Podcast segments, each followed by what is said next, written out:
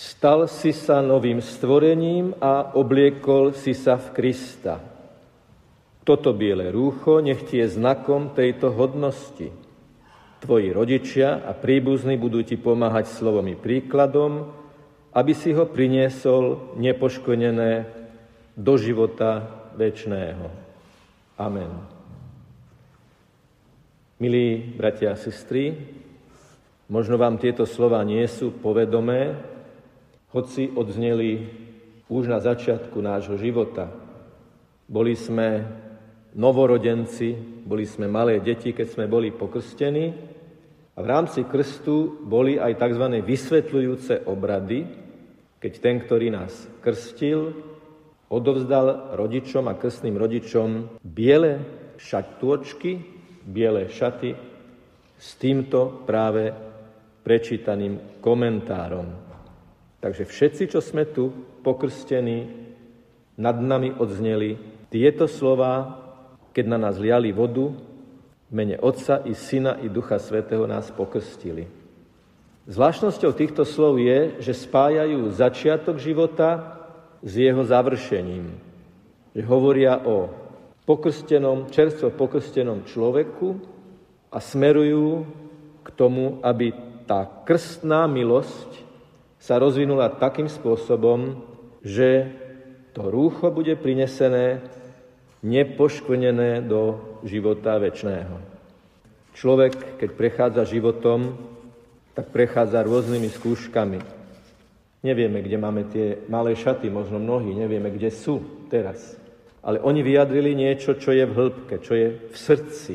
Tie šaty reprezentujú srdce.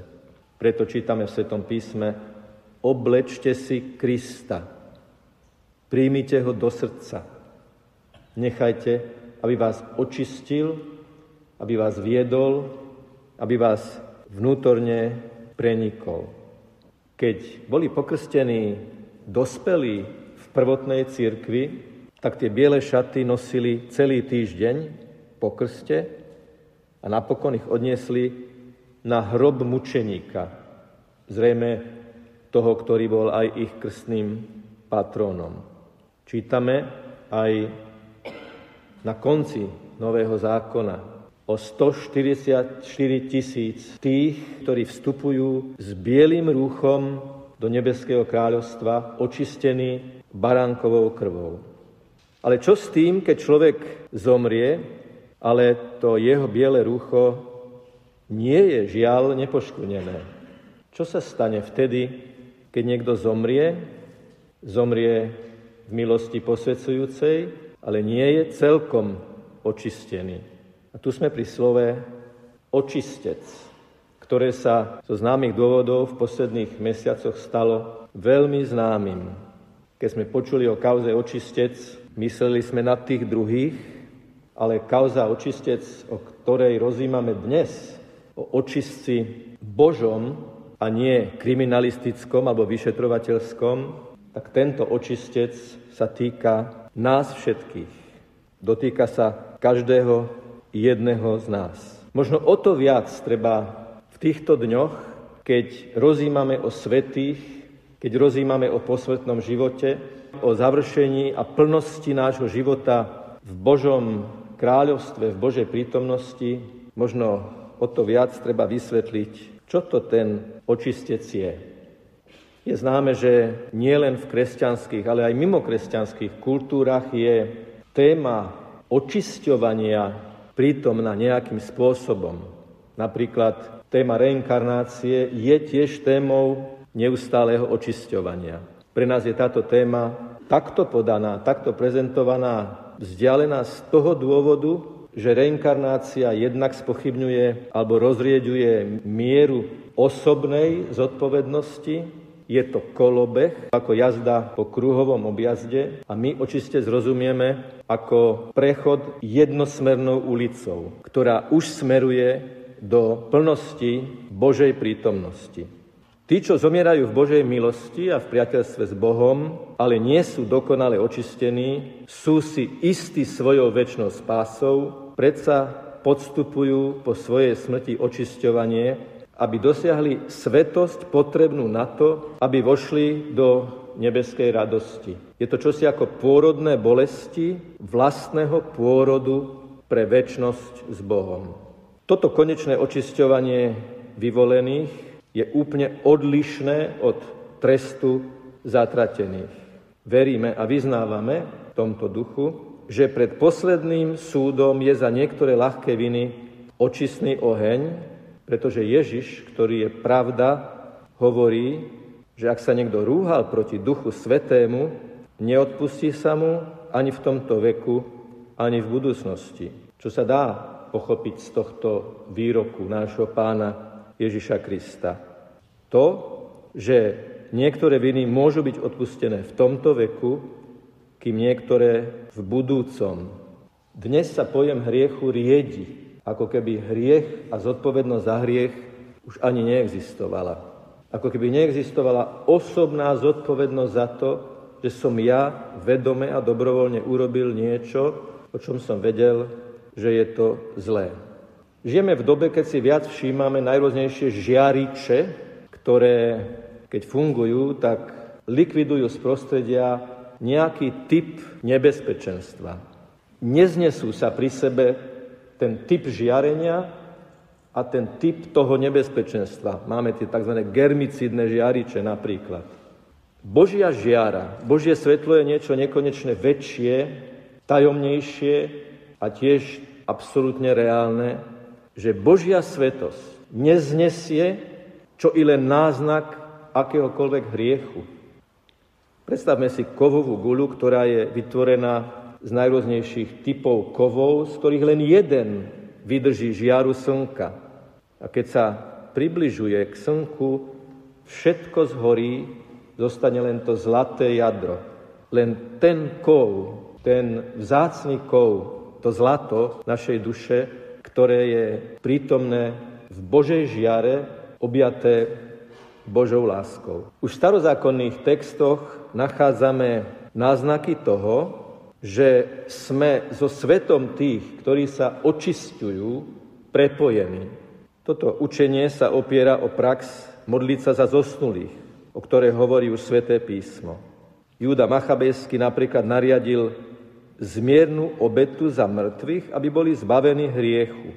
A Jobových synov očisťovala otcova obeta, prečo by sme mali pochybovať, že naše obety za tých, čo zomreli, im prinesú nejakú útechu. Preto sa nezdráhajme pomáhať tým, čo zomreli a obetovať za nich modlitby. U svätého evangelistu Matúša čítame prípad človeka, ktorý sa nezmieril so svojim protivníkom. Keď prinášaš dar na oltár, hovorí Matúš, chod sa najprv zmieriť, aby ťa neuvrhli do väzenia. Veru hovorím ti, povedal pán Ježiš, nevideš odtiaľ, kým nezaplatíš do ostatného haliera. Čiže vyjdeš ale budeš sa musieť očistiť, budeš musieť zaplatiť. Svetý apoštol Pavol do Korinta píše, tento deň to ukáže, lebo sa zjaví v ohni a oheň preskúša dielo každého, aké je.